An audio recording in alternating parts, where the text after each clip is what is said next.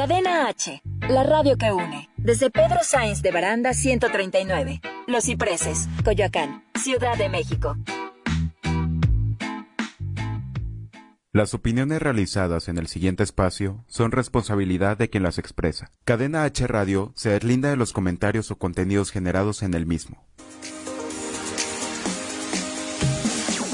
Bienvenido a Más con Sergi. Lo más destacado de la semana, entrevistas, grandes invitados y un toque de buen humor con Sergi Más. Ponte cómodo, arrancamos Más con Sergi. Bienvenido.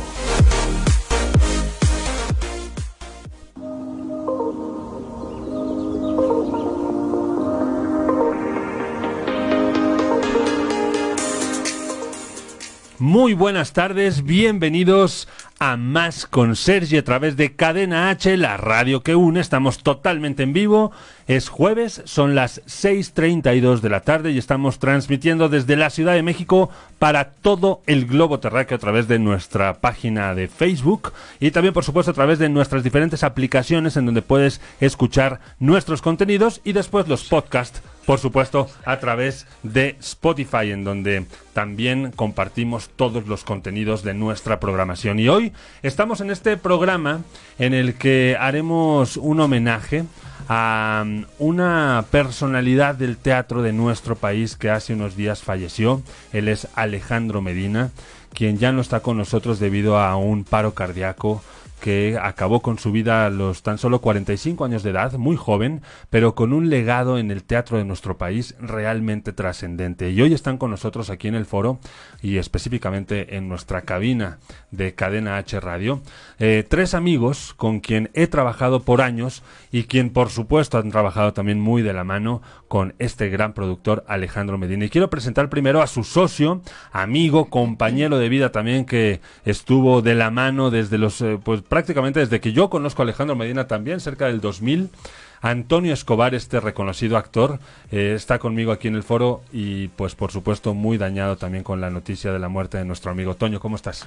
Hola, pues aquí estamos echándole ganas y claro que sí poniendo en alto el nombre de Alejandro y, y sobre todo este decirle a todo tu auditorio que pues el legado sigue, que las obras siguen, que los actores junto con nosotros de la mano seguiremos produciendo y seguiremos adelante, que es lo que más le hubiera gustado a Alejandro que sucediera. También está con nosotros aquí en cabina, Toño, hay que saludar a una guapísima actriz, amiga, talentosa, y ella es Alejandra Ortega, quien también ha compartido años de trabajo con nuestro amigo Alejandro. Ale, ¿cómo estás? Muy bien, Sergi, pues aquí muy contenta de estar haciendo este homenaje a Alejandro tan merecido, de tantos años de mucho trabajo, eh, muchas anécdotas, muchas historias, pero pues bueno, siempre pasándola muy bien con él. Desde el primer día que yo llegué al foro de la comedia, estaba conmigo un actor que hasta la fecha sigue trabajando en esta compañía. Es una, una, personalidad también del teatro porque tiene muchos eh, años de experiencia y una gran calidad además en su trabajo y de quien aprendí mucho como actor ya que compartí eh, la obra de La Sirenita siendo el príncipe Eric y era él, el señor Smith que está con nosotros aquí y él es Celestino Rodríguez Celes. ¿Cómo estás? Hola Sergi, ¿qué tal? Pues aquí eh, lamentablemente por la muerte de, de Alejandro pero reencontrándome contigo en, este, en esta reunión de amigos que seguramente le encantaría a Alejandro. Estar compartiendo, seguramente estará con nosotros también disfrutando de este momento. Pero, ¿quién era Alejandro Medina, Toño? Para la gente que hoy nos está viendo y que a lo mejor nunca tuvo la oportunidad de disfrutar una de sus obras, ¿quién fue ese incipiente productor que en el 2000 empezó una carrera que nunca dejó de crecer hasta hoy? Pues mira, un hombre que amaba el teatro, que amaba su trabajo, que amaba el poder llegar al público de una manera diferente, porque tenías propuestas diferentes. Y sí puedo decir que era un guerrero porque siempre defendió sus sueños y defendió sus ideales y defendió su entrega y defendió sus, su manera de, de, vivir y de hacer teatro. Entonces realmente sí fue un, un guerrero en este ámbito tan difícil, tan complicado, con tantas trabas que te puedes encontrar en el ambiente artístico y sobre todo en el ambiente teatral, ¿no? ¿Por qué? Porque el teatro es una de las artes más bellas, pero al mismo tiempo más complicadas, porque el público no tiene a veces el tiempo, el gusto, la cultura o algo para asistir a una sala. Es como un arte que Alejandro yo le comentaba que estaba en peligro de extinción y él me decía, no, yo no, no es cierto, o sea, no va a estar en peligro de extinción, al menos mis teatros no están en peligro de extinción. Y lo demostró, ¿no? Hasta el último día trabajando y este y dejando como lo repito un, un, legado y sobre todo dejando el amor y el respeto a los escenarios al público y a todas las personas que tuvimos la suerte de, de vivir con él tantas y tantas experiencias tanto como productor como amigo. Empezó siendo actor y después su carrera empezó a crecer ya como productor, como director y empezaron a asignarle o empezó él propiamente a conseguir varios teatros que aparentemente no tenían tan buena afluencia, pero él con su talento, con sus obras, generalmente y sobre todo en sus primeros años, obras de bajo presupuesto, pero que conseguía eh, mucho ingreso y durante años además, siendo el productor más destacado en el foro de la comedia. y luego vinieron otros, ¿no? Ale, fueron muchos teatros. Sí, sí, sí, claro, estuvimos con él empezando ahí en el foro de la comedia, estuvimos en Escenaria, estuvimos en el Arlequín, en el Poliforum, también hicimos temporada, en el Teatro Felia, en el Teatro... Eh, actualmente estamos en el Teatro Legaria y en el Teatro eh, Tepeyac. Correcto, sí, es que son tantos teatros. Aparte, alguien, algo también, una anécdota de sus inicios que ahorita me acordé. Él, por ejemplo, él estudió contabilidad y terminó la carrera de contabilidad. Entonces, él empezó a rozarse con el medio del teatro y todo eso porque él trabajaba en el Seguro Social, en el Departamento de Cultura. Entonces, a él le tocaba ir a los teatros a checar que todo estuviera en orden, los boletos, las butacas, etcétera, etcétera. Entonces de ahí le surgió la idea de, ser actor. Y fue cuando incursionó en la Academia de los Fábregas, ahí en la colonia San Rafael. Ahí estuvo rodeado de muchos amigos, amigas, y decidió que la actuación no era lo suyo, sino la producción y la dirección. Y de ahí se enfocó. De hecho, tuvimos una experiencia porque en un momento dado en Ana Frank, precisamente, este, uno de los actores, no sé qué le pasó, la cosa es que no llegó, o no llegó, estaba de vacaciones, o no sé. La cosa es que me dice Alejandro, ¿cómo ves si lo hago yo? Y le digo, a ver si, hazlo tú, ¿no? Entonces me acuerdo que me encerró en su oficina como tres horas porque estaba nerviosísimo, caracterizado. ¿Y cómo lo hago? ¿Y cómo ves? Y entonces aquí hacía el personaje de... De Clayman. Es el, el, hombre que los está ayudando, que les trae información, que les trae víveres y todo. Esto era el personaje que hacía. Y luego, por ejemplo, cuando teníamos eventos y celebraciones y todo, me decía, ¿ya sabes lo que vas a decir? Le digo, sí. A ver, ¿yo, ¿yo qué digo? Entonces yo le decía, mira esto y esto y esto. A ver, a ver, a ver. Entonces nos encerramos en su oficina todo el segundo acto antes de la develación para que me dijera su speech. ¿Cómo lo ves? Y yo le decía, no, entonces no yo le decía, bueno, déjame. O sea, se enojaba si yo, le, yo lo dirigía, ¿no? Le decía, no, es que mejor di esto. Oh, bueno, pues hazlo tú. Porque se ponía muy nervioso, pero le encantaba. O sea, en un principio, cuando yo lo conocí en el foro de la comedia, era como, como un ratoncito de, de Cenicienta que se escondía. A él no le gustaba ser figura público. Este, no le gustaba. Yo me acuerdo que se quedaba arriba en las celebraciones, tomaba fotos desde el famoso balcón de arriba del pasillo, donde había un aparato para hacer ejercicio. No sé por qué, porque digo, pues tenía 20 años, 25 años, y se escondía. Y después yo creo que, que ese amor y ese el, el ir agarrando esa seguridad como, como ser humano, más que nada como persona, fue lo que lo, lo, obligó y lo ayudó y yo creo que a partir de ahí ya empezó él a gozar realmente su trabajo y empezó a realmente ser este feliz porque sí tenía como problemas en un momento dado de ciertas inseguridades. Cierto. Pero de ahí, pues digo, se siguió como hilo de media, ¿verdad? Porque después ya le valió gorro y bueno, Alejandro era el protagonista de todos sus proyectos, lo cual se lo merecía, ¿no? Pero eh, además yo, yo lo conocí actuando en el foro de la comedia en una obra que se llamaba Medianoche y eran cuatro seminaristas y él era uno de los cuatro seminaristas. Eh, eh, compartíamos el teatro, él todavía no administraba el, foro de la comedia. Ah, era actor. Él era actor y productor. De la obra también. Ah, de la obra, de la obra, pero de esa obra, nada más. No, eh, yo, yo estaba en una obra que iba antes que esa entonces terminábamos la función y pues convivíamos, nos saludábamos porque compartíamos el espacio. Pero este, pero yo lo conocí como actor.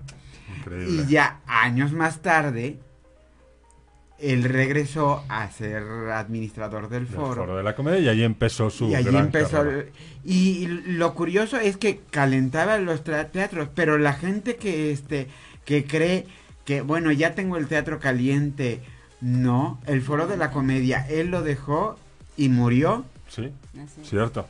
nunca tuvo la misma respuesta con No. los otros cientos de administradores que ha tenido, es verdad. Y además, fíjate, yo cuando empecé a trabajar con él fue con Princesas el musical.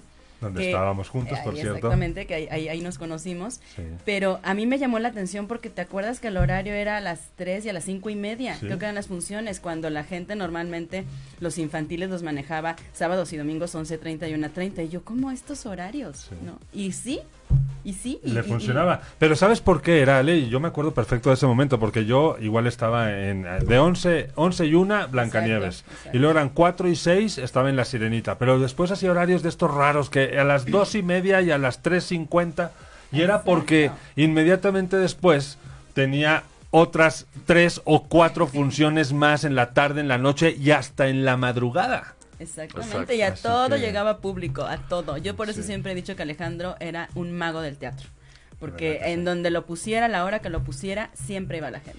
Yo quiero contar brevemente también mi, mi historia. Un día Toño empezaba también como actor eh, en una obra de teatro con Alejandro Medina y era una obra con Kenia Gascón primero. Así es. Y ese mismo elenco, ese mismo elenco que hacía una obra nocturna, resulta que también empezó a hacer Blancanieves y los siete enanos, donde el príncipe era Toño, la bueno, Blancanieves era Una chava. una chica que se llamaba Brisa Orozco, ¿te acuerdas? Brisa, Brisa, era Bri- Brisa. Brisa, Brisa. Ajá. Y la y era Gascón era la bruja. Pero Toño empezó una gira y resulta pues que tenían que encontrar a un suplente y ese suplente fue Fernando Zamora, buen amigo nuestro también, y luego Fernando me llevó para yo ser el suplente de Fernando Zamora, te hablo del 2001 aproximadamente. Sí. Así que yo ahí empecé haciendo el príncipe de, de Blancanieves, luego vino La Sirenita, luego vino Princesas el musical, y yo no he perdido la cuenta como ya lo hizo Celestino, porque son muchos años más que yo trabajando con Alejandro Medina, pero yo cuento cerca de 1500 representaciones como príncipe. O sea, a mí me encasilló Alejandro en príncipe. Nunca más me dio un papel de nada más, más que de príncipe, lo cual disfruté enormemente, pero fueron cerca de ocho años de tener todos los sábados y domingos de mi vida trabajando con ustedes y con él, con Alejandro muy de cerca, y la verdad es que lo recuerdo como uno de los mejores años de mi vida. Sí, como no, yo yo me acuerdo que él me permitía, después de que ya nos hicimos muy amigos, de hacer cosas en el teatro. Entonces, por ejemplo, yo me acuerdo un día que estábamos dando una función, creo que era del closet o baño turco, no sé cuál, ¿no? Y de repente de la calle se metió una rata. Y entonces estábamos dando la función y empezó la rata por todos lados, arriba del escenario y el público y las butacas, ¿no? Ah, pues yo al día siguiente llegué y le dije, para matar a una rata necesitamos un gato. Y llegué, llegué con un gato que le pusimos Tyson. Bueno, al- Alejandro alucinaba a los animales y a raíz de ahí empezó a tener cariño por los animales y adoptamos era el, el teatro de, de- con un gato, entonces la gente llegaba a la taquilla y el gato estaba junto a la caja ya sentadito, o sea, se hizo parte del foro, ¿no? A raíz de ahí también, este me empezaron a regalar muñecos, no sé por qué, cuando yo estaba en el, en el foro de la comedia trabajando en el closet, muñecos tipo este ¿Peluches? No, Ken y ese tipo Ah, de cosas, ok. ¿no? Y los, super, los de Y- Marvel. y él los coleccionaba. Y de ahí empecé yo un, un vicio y una colección. Y cuando estábamos en el Teatro Arlequín empecé a tener Y muchísimos. decoraba, ¿se acuerdan? de Decoré la cafetería, sí, sí. Sí. Y ahí hasta la fecha lo tengo. Entonces de repente me, yo estaba en el teatro ahorita Tepeya que estábamos en un break y de repente me encontraba un muñeco y me decía, ay, tus pinches muñecos, ya vas a gastar tu dinero. Le digo, no, estoy viendo. y, y tengo como 500, 600 Sí, en maletas de, de eso que empezó como regalo de la gente. Mira, qué bien. Bueno, pues nos vamos a ir a un corte. Antonio Escobar, Celestino Rodríguez, Alejandro Ortega y un servidor, recordando a nuestro gran amigo Alejandro Medina, un gran productor de teatro que hoy ya no está con nosotros, a tan solo 45 años de edad, perdió la vida eh, de un infarto. Y ayer fue un homenaje póstumo hermoso en el Teatro Tepeyac, de lo cual platicaremos al volver del corte. No se despeguen, estamos en Más con Sergi a través de Cadena H, la radio que une.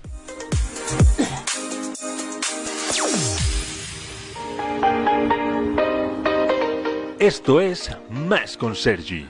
Corte y volvemos, no te vayas. Cadena H, la radio que une.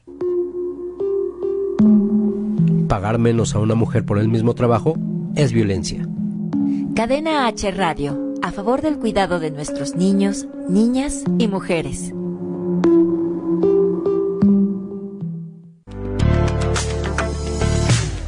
¿Quieres convertirte en un comunicador profesional? Aprende las mejores técnicas para conductores de televisión, locutores de radio, influencers, speakers o conferencistas, actores de doblaje, líderes de opinión o simplemente gente que vive de la voz. Pide informes al 7314-8626 o visítanos en nuestro Facebook como Distrito Instituto o si lo prefieres contáctanos vía WhatsApp al 55 6118 8209. Ven y estudia con nosotros, aprende de los mejores y profesionaliza tu talento en Distrito Instituto de Imagen y Comunicación.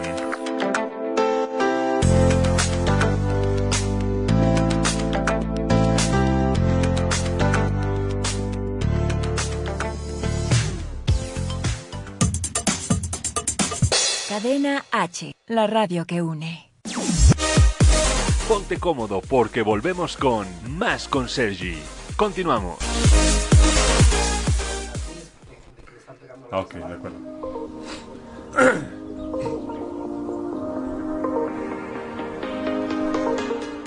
Continuamos con más con Sergi. El teléfono en cabina 5563 856076. Comunícate si quieres que platiquemos un poquito más acerca de Alejandro Medina, que pues ya no está con nosotros, pero que estamos haciendo este homenaje a través de Cadena H Radio. También en Cadena H Televisión los invitamos a que hoy vean un programa que acabamos de grabar hace unos minutos. Será hoy jueves 9.30 de la noche a través de la señal del 77 de Easy, 169 Total Play. Y también nos puedes ver a través del streaming cadenah.tv o en el Facebook Live de nuestro canal. Así que ahí te esperamos porque hemos recordado muchas de las aventuras, anécdotas que compartimos con nuestro amigo Alejandro. Yo me acuerdo un día que estaban bajas las ventas. eh, Era una temporada difícil en ese tiempo. Estábamos en el Gala, ¿se acuerdan? En el centro este, en el sur de la ciudad, en Seguramente escenario. septiembre. Seguramente el mes de septiembre o diciembre, ¿no? Que o son una meses. marcha o algo pasó. Algo pasó. Y yo me acuerdo que estaba también muy de moda en ese momento el Big Brother. ¿Saben? Mm. ¿Se acuerdan? La primera generación del Big Brother a todos nos marcó. Y yo me acuerdo que un día platicando con Alejandro, yo siempre he sido mucho más de tele y él siempre fue mucho más de teatro. Y entonces yo me acuerdo que un día platicando con él, le dije, tendrías que colgarte de alguno de esos que van a hacer ese reality que se dice Big Brother y que en todo el mundo ha tenido un, impacto enorme. Y me dijo, voy a meter a, a participar con, en la obra alguna de las expulsadas de ese reality. Y en ese momento expulsaron a la mapacha.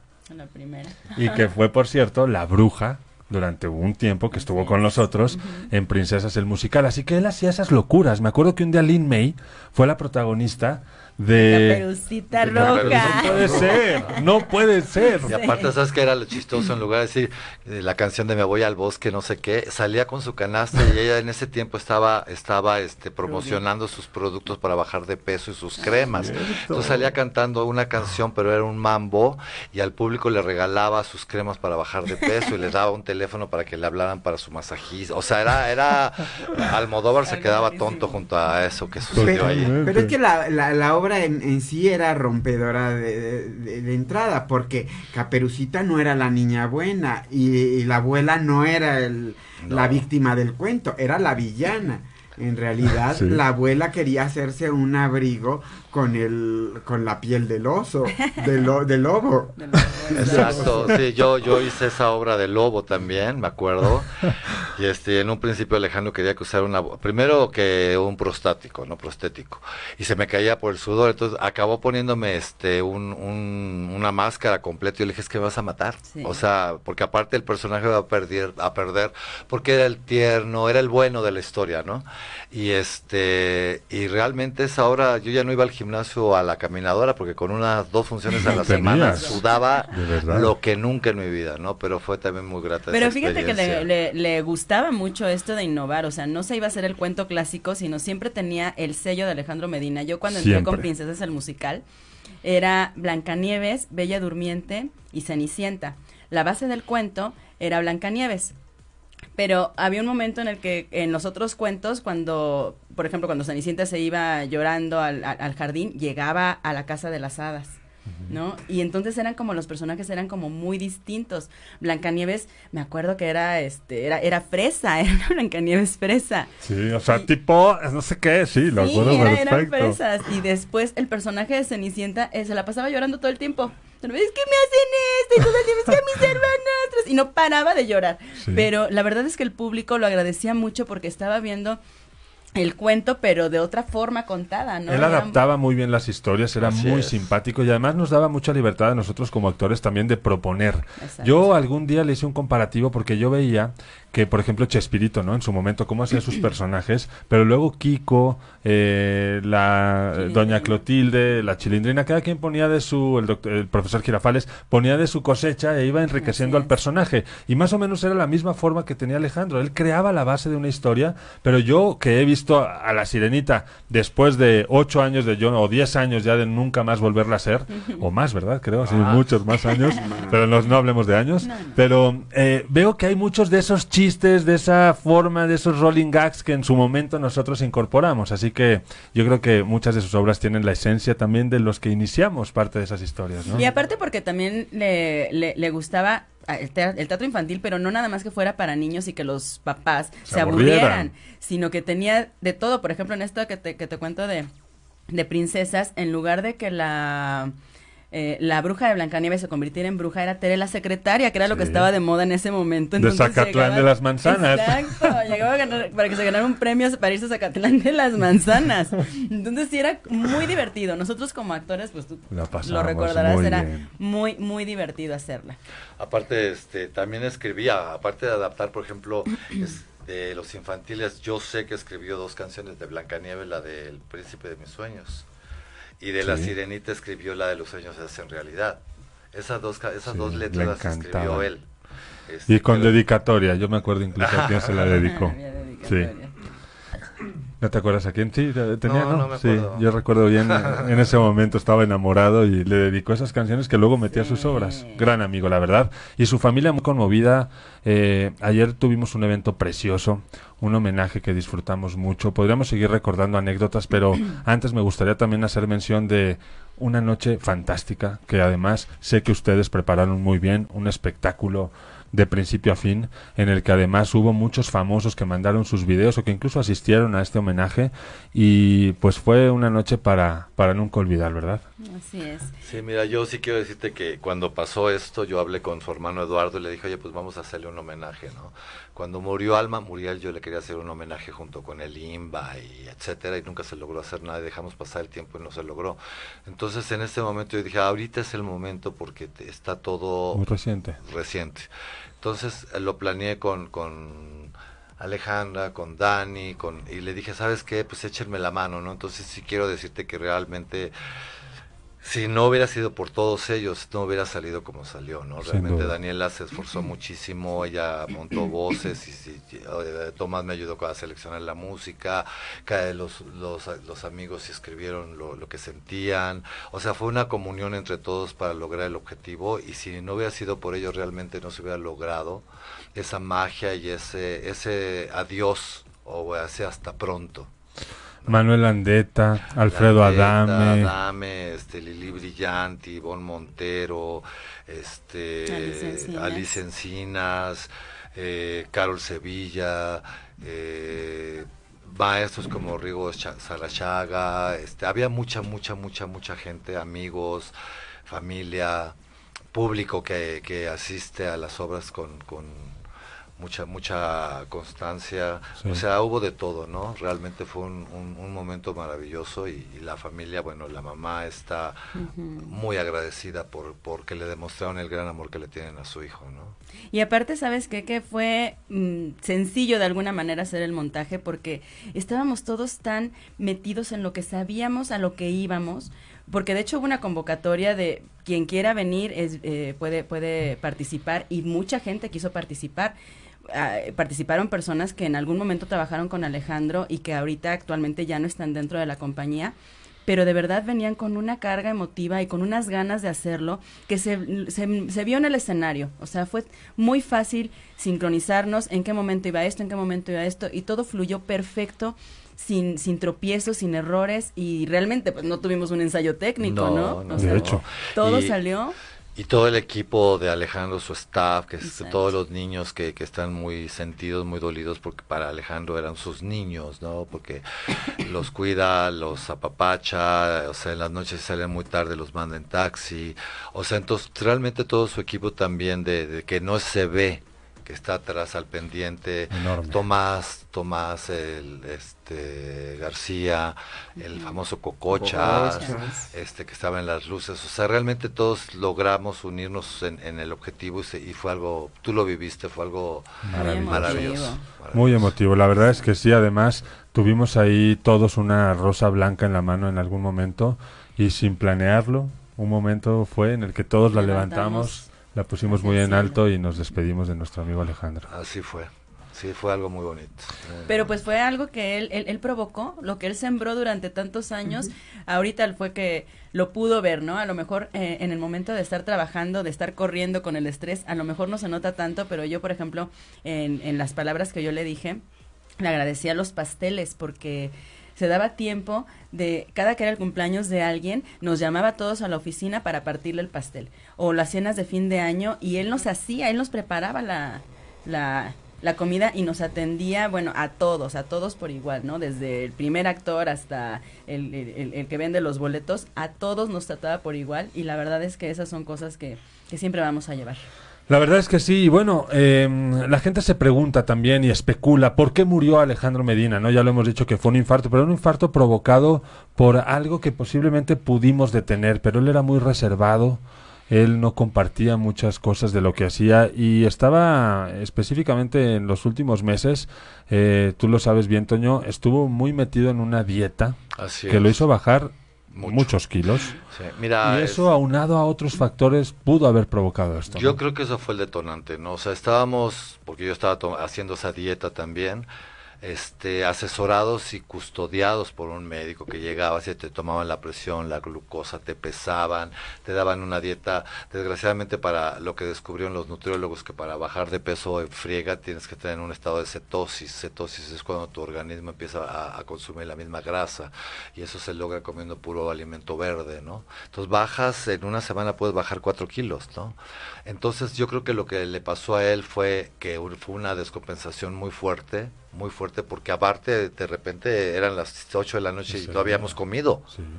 Eh, o eran las 10 de la noche y los domingos a las 12 de la noche llegamos a ver qué restaurante está abierto para comer, porque todo el día habíamos estado trabajando. Entonces, todo ese tipo de cosas, aunado al estrés, aunado a la presión, que, que tenía la presión alta, etcétera, yo creo que lo desa- desencadenó este, este proceso tan lamentable y al mismo tiempo su hermetismo de no saber si realmente alguna vez se sintió mal o no, si nada, porque él no compartía, lo que él decía es que yo no quiero que nadie se preocupe por mí, yo no quiero que nadie esté involucrado en mis problemas, yo no quiero que nadie esté enterado de esto y esto y esto y esto, y hay cosas que yo estando con él ignoraba inclusive, ¿no? O sea, yo no sabía que tomaba clases de inglés, por ejemplo, ¿no? Y ni su hermana ni nadie sabíamos que a las 7 de la mañana se levantaba a tomar clases de inglés y se acostaba a las 4 de la mañana trabajando, ¿no? Sí, escribiendo un guion o un libreto, em, preparando su próxima obra, siempre trabajando un workaholic, pero de verdad intenso. Desde el primer momento que lo conocí, lo conocí trabajando, no descansaba ningún día de la semana.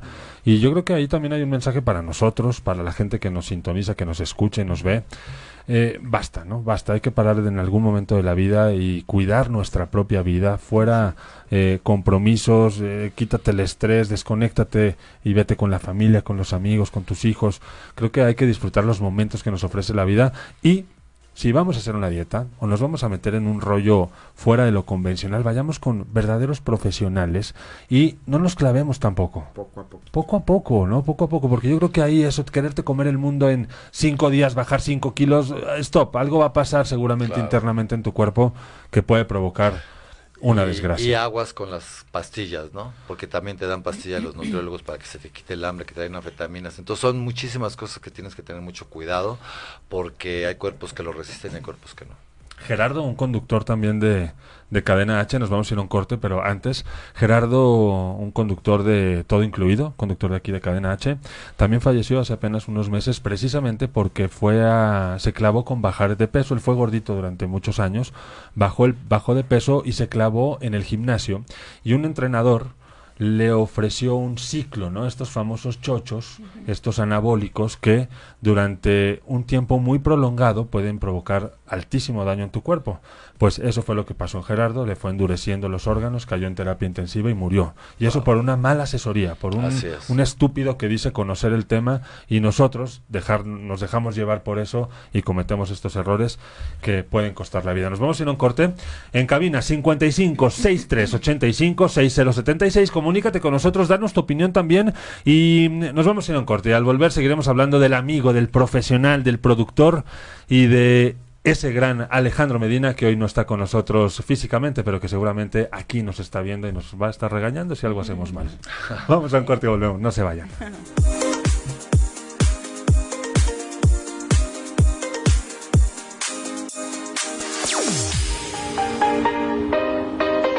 Esto es Más con Sergi.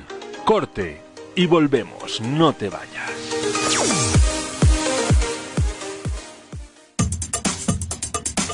Cadena H, la radio que une.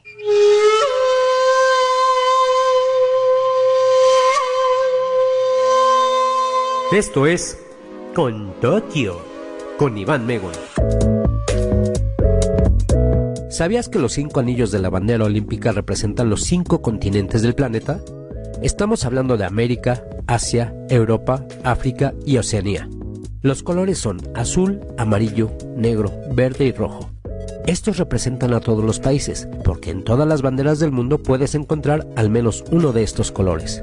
La idea de los anillos surgió en 1914, con la intención de representar la unión de los continentes mediante el olimpismo. Irónicamente, fue el año en que se inició la Primera Guerra Mundial. La mascota de los Juegos Olímpicos de Tokio 2020 tiene como nombre Mirai Towa, que combina las palabras japonesas Mirai, que significa futuro, y Towa, que significa eternidad. Hasta la próxima. Esto fue Con Tokio, con Iván Megon.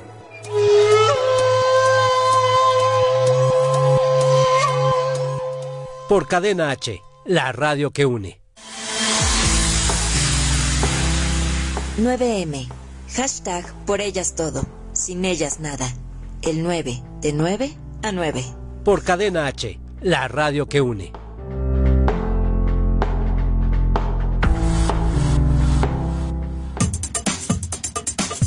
Cadena H, la radio que une.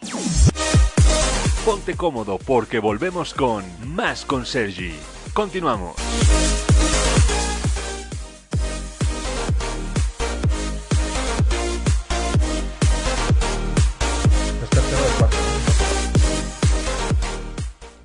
Continuamos con más de Más con Sergi a través de Cadena H, eh, Cadena H no, H, H. Cadena H, Cadena H, la radio que une. Y ya lo saben, si no nos puedes ver ahora mismo en vivo, porque estamos en vivo y quieres participar con nosotros, pues luego nos puedes escuchar en Spotify. no, no, no, no, no, no, no precisamente, pero nos puedes En escuchar en, en directo, exacto, ya no en vivo, en directo a través de Spotify también o en nuestras plataformas digitales. Oigan, bueno, seguimos recordando a Alejandro Medina. ¿Y qué otra anécdota consideran inolvidable eh, que, que- que valga la pena hoy recordar? Ay, mira, te quiero contar cuando yo me embaracé. eh, pues Alejandro no lo sabía, estábamos dando función de princesas pre- precisamente. Y al final de la obra eh, estaba Alejandro parado junto a la cabina y justo Celestino Rodríguez, que era el que hablaba al final, fue el que mencionó que quería pedir un aplauso para su compañera Alejandra Ortega porque estaba próxima a ser mamá. Y Alejandro me hizo una cara así de, sí, y yo le dije, sí. ¿Y este por qué lo dijo? Desgraciados éles. Bonito platicarle al público, pero pues Alejandro todavía no estaba enterado porque apenas ese día yo llegué a contarles, pero no había visto a Alejandro. Entonces se enteró cuando estábamos dando las gracias que yo estaba embarazada. Wow, y eso seguro no le cayó nada bien. Digo, sí por el embarazo, pero Sí. él era muy celoso, ¿no? No podías hacer nada sin que él lo supiera. Sí, regularmente no. Ahora, a mí me daba más carta abierta Sí, es verdad. que a los demás. Sí. Eh, eh, de hecho, muchas veces mm, este, a los compañeros les decía, nadie tiene permiso de improvisar más que Celestino. Sí. Sí. Porque tú eres muy buen actor, la verdad, amigo. Pues no sé por qué, pero por lo Sí. menos me tenía confianza. Respeto. Claro que sí. Y además que ahora los actores, como ustedes, que llevan muchos años trabajando con él, ya les daba incluso la confianza hasta de dirigir o de controlar o de llevar la logística de ciertos grupos, ¿no, Ale? Sí, así es. Eh, varios compañeros tenemos residencias de las obras que él maneja, de los infantiles y las obras que tenemos de repertorio también. Yo, a mí me dio la residencia de cuatro obras y me dio la oportunidad de dirigir Yerma, que es un clásico de García Lorca, que pues la verdad es, es, es la obra que tenemos ahorita en, en, proceso, que estrenamos el 28 de, de marzo. Y él eh, sí vio, alcanzó a ver eh, el primer acto y le gustó.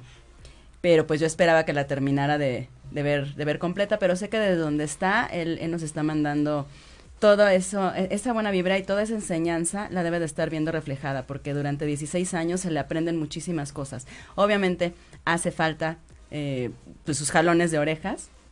Pero su humor pues, negro. Su humor negro, su humor exacto. pero pues yo sé que con la, de la mano de, de Toño y de Lalo, que ahora son los que están al frente de la, de la compañía, pues vamos a seguir avanzando, porque de hecho seguimos trabajando, el teatro no ha parado. Eh, estuvimos llorándole en el velorio, ayer que hicimos el homenaje, pero no hemos parado de trabajar y seguimos adelante con, con proyectos. ¿Él murió el lunes? El jueves. Fue jueves, fue jueves. Jueves 27. Y tú ese mismo día estuvimos juntos en el velorio, nosotros y sus mejores amigos, su familia, pero tú prácticamente a las 5 de la tarde te fuiste 6 de la tarde porque tenías función ese mismo día, Toño. Así es, a mí me han tocado tres veces este, este dolor porque de verdad que es algo muy, muy, muy complicado el perder un ser tan cercano, tan querido. Me tocó con mi papá, que en ese tiempo yo estaba haciendo cama para dos y me tocó ir a, dar función. Alejandro me dice, la suspendemos. Le dije, no, porque pues tú me has enseñado que, que no, que no hay que suspender y yo también sé que no hay que suspender desde que yo empecé mi carrera. Me tocó la muerte de la mamá de Bonilla, etcétera, ¿no? Y saliendo me fui a dar función y regresé a acabar de velar a mi papá. El año pasado fue con mi mamá, igualmente con otra obra de teatro que era la de Soltero Casado este y ahora con Alejandro. Y lo más complicado que ha sido es que las tres obras han sido comedia entonces ha sido triplemente complicado el poder cómo reír en un momento hacer así? reír reírte y todo no llega el momento que sí te rompes un poquito o te rompes mucho pero han sido este pruebas que me que me ha dado la vida como actor y decir bueno pues es que realmente el público se merece un respeto no y se merece lo mejor de ti. Entonces, al mismo tiempo eso me ha hecho medio grincho o, medio huraño, o medio enojón, porque de repente que llegue una, un actor y te diga, es que no voy a dar función porque fíjate que me no sé qué, o no llegué al teatro porque se me hizo tarde, o sabes qué, este... Con la mano en, la cintura. En 15 días no voy a venir porque fíjate que me hablaron para el festival de Veracruz y me van a pagar más. Entonces cuando dices, güey, pues entonces ¿dónde estamos? ¿no? ¿De qué se trata esto? Pero bueno, y además, eh, Alejandro era imperdonable en eso, ¿eh? Vaya, hijo, yo me acuerdo algún día que por algo llegué tarde y es ley del hielo a todo. Ah, sí. O sea, no le hablen, no le den funciones, no se va de gira y hasta que se le antojara. O sea, que ahí era hacer lo que verdaderamente el productor te sugería, en el mejor de los casos, hacer, porque si no lo hacías, la verdad, él tenía, tenía una repercusión inmediata. Ah, claro, él tenía la capacidad de, cerrar grupos, de romper grupos, de... Y si no decía, lo hago yo. De vetar, claro, claro, claro, claro. Sí, porque... O quien sea, ¿no? Por ejemplo, a mí me pasó en el último día de mi vida que un actor este de repente se se perdió, se perdió en muchas cosas y de repente empezó a gritar y empezó a decir y empezó a decir no doy función. En ese momento Alejandro estaba en taquilla, no se había enterado, entonces yo volteé y le dije, Andrés Puente, subes tú, déjame hablarle a Kikis, Kikis es Ricardo Valdés, otro actor, vente, no sé qué, lo arreglé en dos minutos, porque así me enseñó Alejandro. Le marco a Alejandro y llegué y le dije, pasó esto y esto y esto, y, en cinco minutos arreglamos el problema del protagónico. Y sabes que lo más triste, que el público ni siquiera preguntó por él.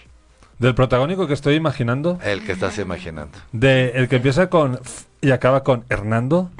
Exacto. Exacto, y acaba con yo. Y acaba con el y yo. apellido.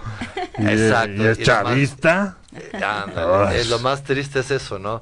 ¿Y sabes por qué fue el problema? Te lo voy a decir porque cada función pedía de 10 cortesías, 5 cortesías, y yo le decía, mira amigo, ¿de dónde crees que sale tu sueldo? Pues de los boletos vendidos.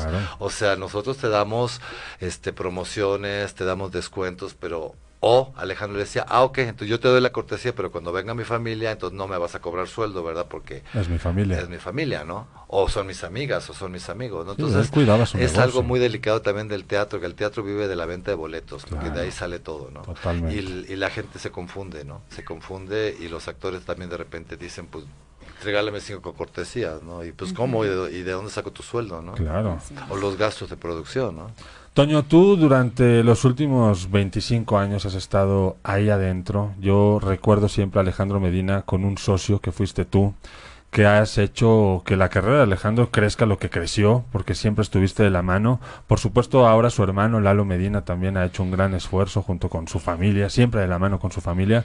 Pero yo no concibo a un Alejandro Medina sin ti y yo creo que el que está pasando el peor momento seguramente eres tú y yo te agradezco cómo has estado siempre íntegro, siempre escuchando, siempre acompañándonos ahora este tipo de entrevistas y yo este quisiera saber también qué va a pasar con la compañía, es decir, ahí había un único dueño, digamos, que era Alejandro Medina, pero ahora supongo que hay una sociedad también entre tú, Lalo, ¿cómo cómo va a funcionar ahora la compañía? Bueno, mira, este, pues nos hemos hablado, hemos, nos hemos juntado, realmente no hemos concretado mucho las cosas. Este, yo tenía muy marcado mis ingresos mis cosas con Alejandro de una manera y el de la otra.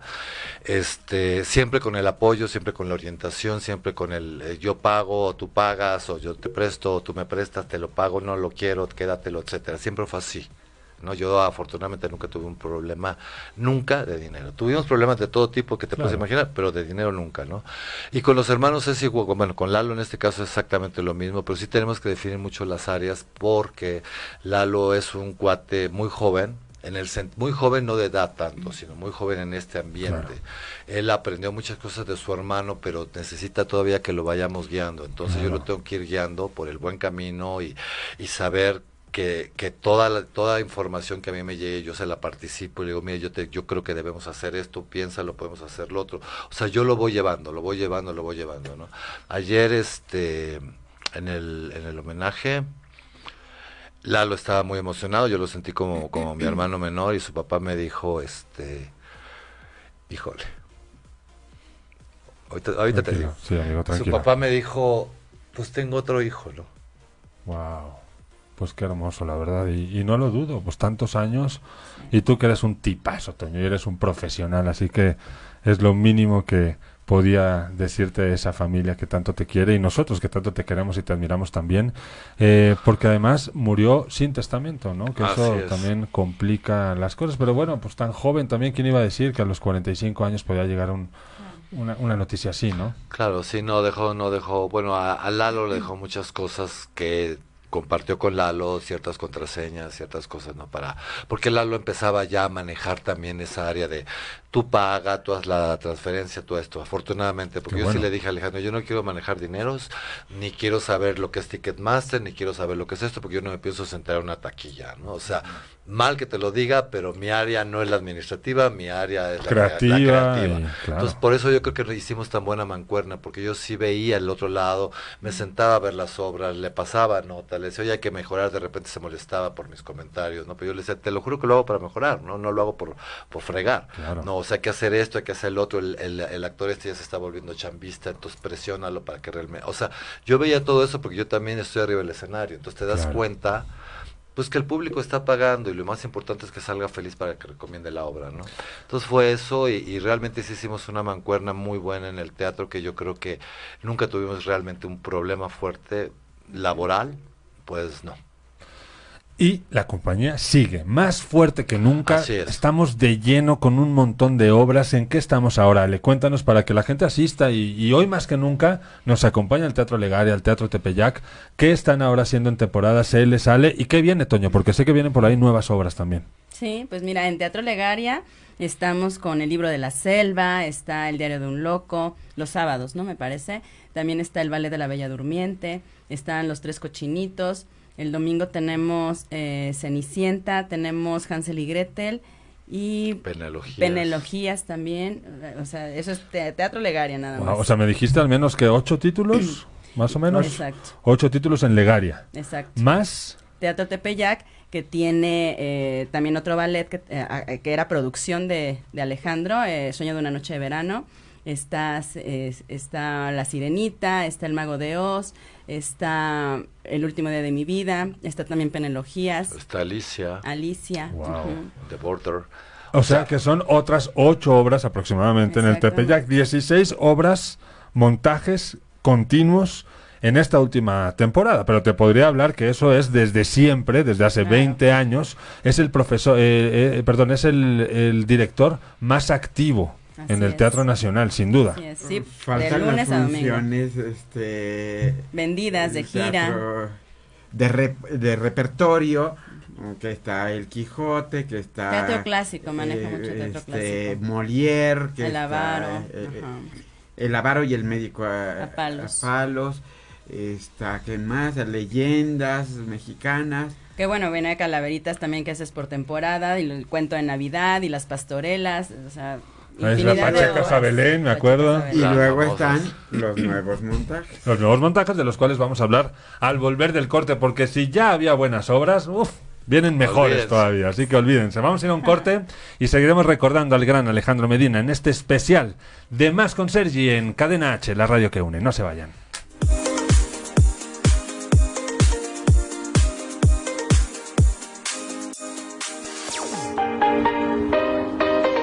Esto es Más con Sergi. Corte y volvemos, no te vayas.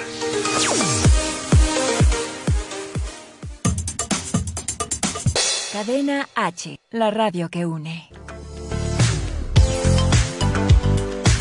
¿Quieres convertirte en maquillista o peinador profesional?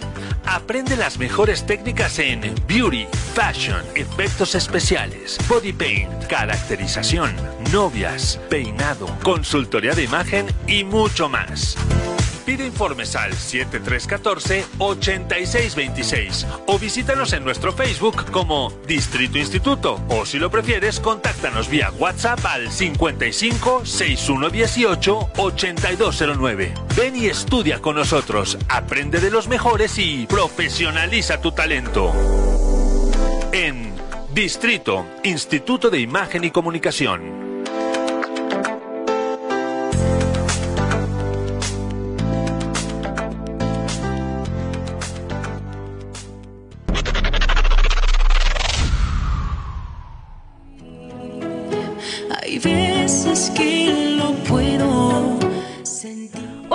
Mis amigos de Cadena H, la radio que une. Yo soy Brisa Carrillo y los invito a ver esta décima temporada de Como dice el dicho de lunes a viernes a las 5 y media de la tarde por las estrellas.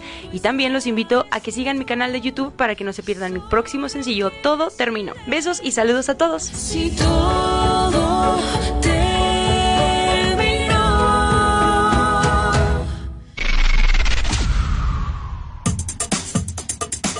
Cadena H, la radio que une.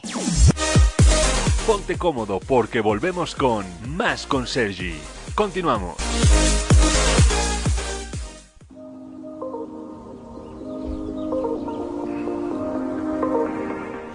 Continuamos en esta que es ya la recta final de Más con Sergi Radio. Son las 19 horas con 18 minutos, es jueves 12 de marzo. Estamos totalmente en vivo desde la Ciudad de México con un teléfono en cabina que es el 5563-856076. Comuníquense con nosotros también. Ya han llegado por aquí algunos mensajitos que en un momento voy a darle salida. Pero, Toño, también muchos, eh, muchos viajes, ¿no? Disfrutaste con Ale. Sí. Hace poquito nos decías que fuiste a Las Vegas en fin Fuimos de a año. Las Vegas a fin de año con los papás, con su hermano, a pasar año nuevo allá. Este, en septiembre para celebrar mi, mi cumpleaños y tomarnos un break de tanta chamba, nos fuimos a, a un viaje maravilloso, unos En 20 Europa. días a Europa. Con Laura Zapata. No, ese fue el año pasado. Ah, fue el año pasado ese. No, el año antepasado. El año pasado fue, fuimos él y yo nada más, dijimos, vamos, vamos a tomar un tour a ver dónde nos llevan. Y fuimos, bueno, de países fuimos a, a Francia, España, Italia, Alemania, este, Holanda, Suiza. Fuimos a muchísimos lugares, realmente fue una, una, una gran experiencia y fue algo pues inolvidable porque es un viaje que no fácilmente lo puedes hacer debido a la situación económica que vive el mundo y también debido a nuestras actividades, o sea, era complicado. Fui, estuvimos en Londres también, vimos vimos el musical de Tina, vimos este Anastasia en España, vimos una que se llama El llamado de Dios en España, vimos teatro, un poquito de teatro. Y este viajamos mucho, viajamos muchísimo como como trabajo y no como trabajo. Tuvimos muchas giras, Alejandro se llevaba a- aquí a todo- todas sus compañías a, nosotros, las giras en a- la, en la República. Claro. Nosotros también tuvimos muchas giras con varias obras. Yo me acuerdo entonces- también, Toño, cuando se fueron a buscar obras a Broadway. Ah, sí. ¿no? Off Broadway, ¿no? Buscando historias para traerse a- al teatro, en ese momento al teatro Arlequín. Y a mí me parecía algo realmente innovador porque hablaba de que en un principio hacía con tres pesos, montaba obras fantásticas que obviamente con el paso del tiempo fue mejorando, fue creciendo sus presupuestos, fue utilizando también a ya gente con nombres muy famosos, ¿no? Gente muy conocida, siempre en crecimiento, pero era muy arriesgado también ir, buscar una historia y traérsela. Y así lo hicieron, trajeron varias obras de allá. Sí, trajimos el show de terror de Rocky dos veces, que es un- una obra de culto, ¿no? Trajimos La tiendita de los horrores, otra que se llama Monkey Business en inglés, que aquí le pusimos con el Jesús en la boca, porque en ese momento nos estaban quitando el teatro Arlequín, Sí. cuando estábamos preparando esa obra. Entonces un día volteo y le dije, es que estos idiotas nos tienen con el Jesús en la boca, ¿no? Y así Y se me quedó. dice, es que ese es el título. Digo, ¿qué? ¿Estos idiotas? No. No, con el Jesús en la boca, ¿no? Entonces, por ejemplo, ahorita, ahorita de los nuevos proyectos que vienen, viene un musical de Off-Broadway que se llama Way Watchers. Entonces yo le, yo le dije, pues es que el título, y me dice, es que todo el mundo conoce, las señoras saben lo que es Way Watchers, ¿no? Y le digo, sí, pero ¿qué eslogan? Entonces me dice, ay, pues lo que me pasa a mí, si te descuidas te inflas. Entonces ese es el eslogan de la obra. Y Alejandro dijo, es que si te descuidas te inflas. Y Alejandro le puso ese eslogan. ¿no? Curioso, ¿no? Pues muchas historias ahí Sí, y este, muchos éxitos también. Así que también hubo momentos difíciles. Uno de ellos que quisiera saber en qué va a deparar eso. Toño sé que además tenía un proceso legal ahí en contra de un teatro que inicialmente en la colonia Roma se iba a abrir. Yo viví de cerca la experiencia con Alejandro. Eh, eso se queda un poco en el aire también ahora. Ahorita está detenido porque como Alejandro murió intestado, porque jamás pensó que, Claro. que le pudiera pasar algo a los 45 años. Y aparte nosotros los mexicanos no estamos como muy acostumbrados A a, tener un testamento. Sí. Este, lo que se tiene que hacer todo es un proceso, es el proceso de que los papás son los, los herederos directos de Alejandro, entonces hacer lo que es la sucesión, la adjudicación de bienes, nombrar a un este, albacea y entonces reactivar los, los, este, los juicios, ¿no? Ahorita van a estar detenidos mientras esté todo este tipo de procesos que no lleva tanto tiempo y ya retomaremos. Alejandro iba por muy buen camino, yo estaba Sí. muy contento porque Yo fui testigo estaba, estaban logrando su objetivo, que Sí. era en un momento dado hacer justicia, que le devolvieran todo lo que invirtió, más los daños y prejuicios que le ocasionaron, ¿no? Sí. O sea, yo era testigo, yo iba con esta también. persona y con el dinero en la mano cada ocho días, que le dejabas 20, que le dejabas 50 y me firmaba un recibo a mano. Entonces, este, la gente desgraciadamente es muy, muy sucia muchas veces y la gente, hay, hay gente muy mala. Y Alejandro tenía una, una cosa, ¿no? Que siempre confiaba. Cuando, cuando ya se la hacías, ya no volvía a confiar en ti nunca en la vida. Pero él, de, de instancia, de entrada, creía en la gente y creía en todo el mundo. ¿no? Y mira, no es ahora momento de estar hablando de eso, pero que sepas que aquí hay un medio que estará respaldando ese caso también. Si en algo podemos seguir apoyando, lo haremos porque ahí hubo una injusticia muy importante contra Alejandro y no perderemos de vista ese No, tema. claro, y aparte es un teatro que se quedó con el 80% ya determinado, o sea, faltaban los acabados, ¿no? O sea, Alejandro de sus ahorros de préstamos, yo veía lo que él hacía, ahora sí que hacía circo, maroma y teatro para semanalmente poder cubrir esas grandes cantidades de, de dinero para pagar todo lo que él decidía pagar, ¿no? Que era nóminas, teatro, Sí. renta, publicidad, y lo que él quería tener un, un lugar propio ya para, para seguir con su legado, pero ya en un lugar propio. Entonces Él quería ser el centro cultural, Alejandro Medina. Claro, en este claro, y iba, y le iba a abrir este pequeños espacios tipo microteatros, y Correcto. a uno iba a poner este Alma Muriel, y al otro le iba a poner no sé qué, etcétera, ¿no? Entonces, gente que ya no está con nosotros. gente que ya no está con nosotros. Ahora nosotros le ponemos un nombre a la compañía que ya lo tenía. Alejandro Sí, Medina Alejandro presenta, Medina se va a sostener ese nombre. Sí, de hecho ya, ya mandé registrar ese título, ya es un título comercial, Una se puede marca decir, una marca registrada.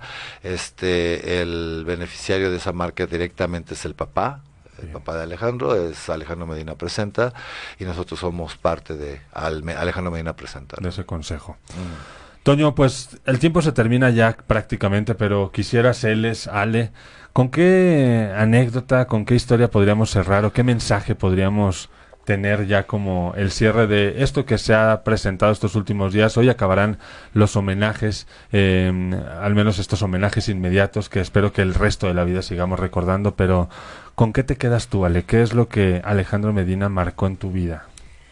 Ay, pues muchos jalones de orejas que me han hecho lo que soy hoy en día y le agradezco muchísimo toda esa confianza que siempre tu- tuvo en mí porque aun cuando hubo momentos en los que por cuestiones me tuve que alejar un poco de la, de la compañía, él me volvía a, a- a llamar y me volvía a buscar y me hacía regresar. Y yo, pues bueno, le voy a agradecer eternamente el que siempre haya confiado en mí, el que siempre haya tenido prioridad conmigo y que me haya dado el lugar que me dio. ¿Cuántos años, Ale? 16 años. En- 16 en, años. febrero justamente cumplí 16 años de haber empezado a trabajar con él.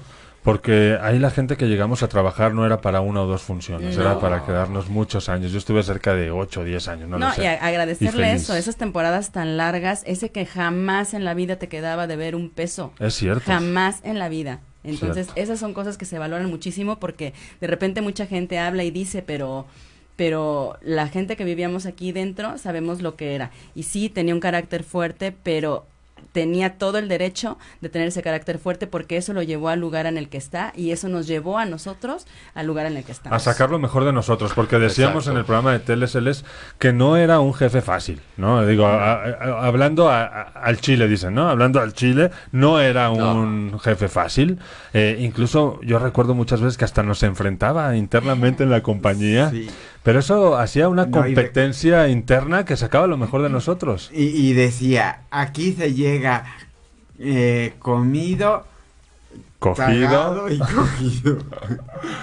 así era. para que no perdieras el tiempo. Cierto.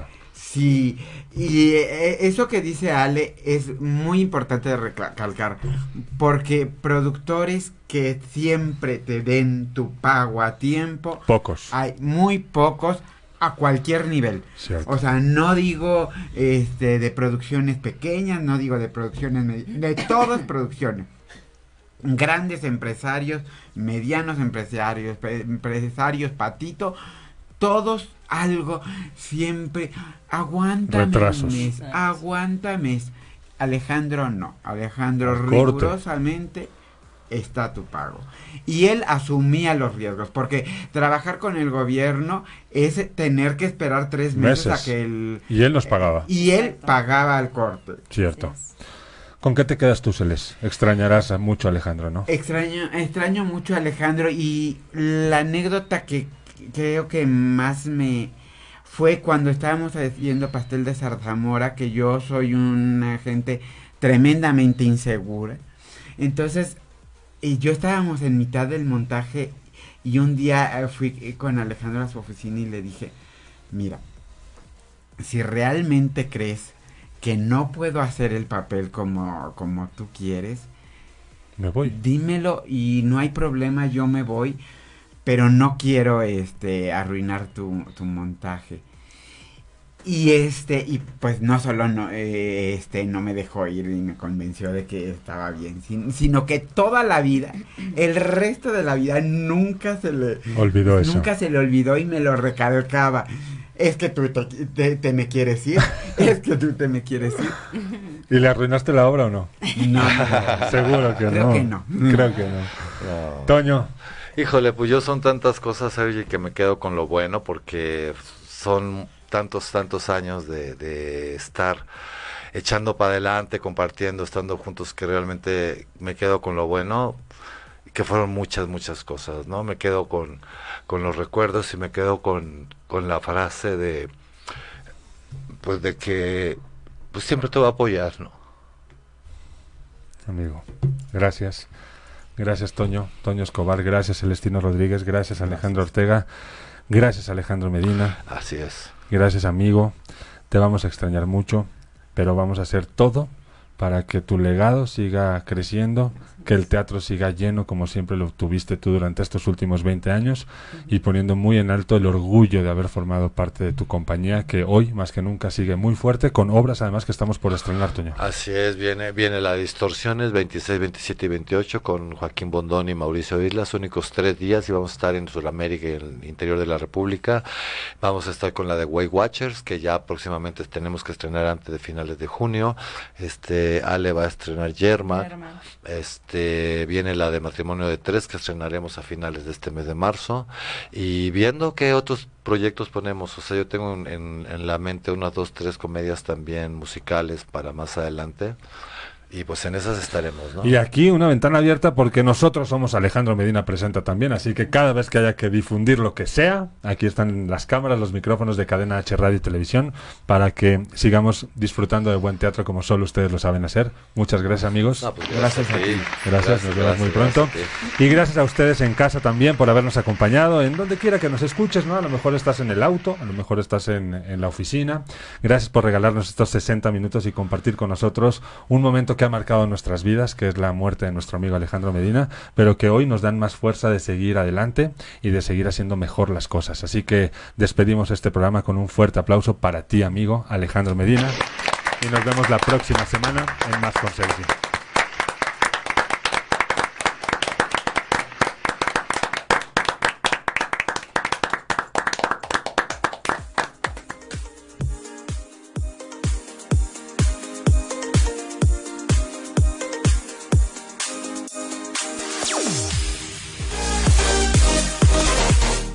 con Sergi, el día de hoy llega a su final, pero te esperamos la próxima semana con más información, lo más destacado, entrevistas, buen humor y por supuesto todo lo que necesitas saber para estar muy bien informado. Más con Sergi, por Cadena H, la radio que une. Hasta la próxima. Cadena H, la radio que une. Desde Pedro Sainz de Baranda 139, Los Cipreses, Coyoacán, Ciudad de México.